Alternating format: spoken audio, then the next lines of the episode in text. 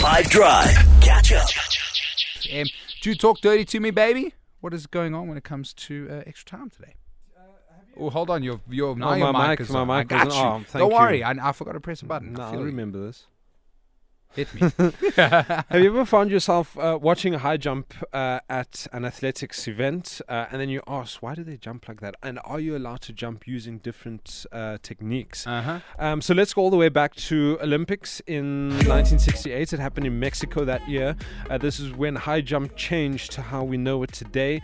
Uh, an athlete by the name of Dick Fosbury uh, approached high jump differently uh, instead of using uh, the old mesh- method, which was called the straddling technique. Oh, yeah. Uh, this is uh, with his new technique uh, that was then called the Fosbury flop. Uh, he won the gold medal at the 1968 Olympics and set a new Olympic record in the process. Uh, he didn't just rock up uh, and used this technique uh, for the first time at the Olympics. He was practicing it at home while uh, still at school. All the while, he was using the old technique to compete. Uh, then, when he finally found the way to do it, um, he introduced the Fosbury flop uh, to the world in 1968, and he won the event. Um, he was the only one using this technique in 1968, obviously, and, and then four years later in Munich in 1972, 28 of the 40 competitors uh, were using the technique. Wow. Technique, and now if we watch high jump today.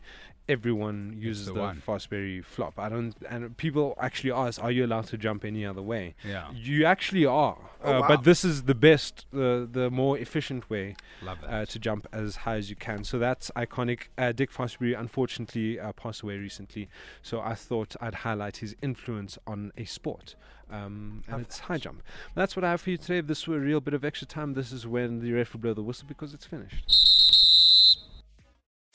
Catch up from some of the best moments from the Five Drive team by going to 5FM's catch up page on the 5FM app or 5FM.co.za.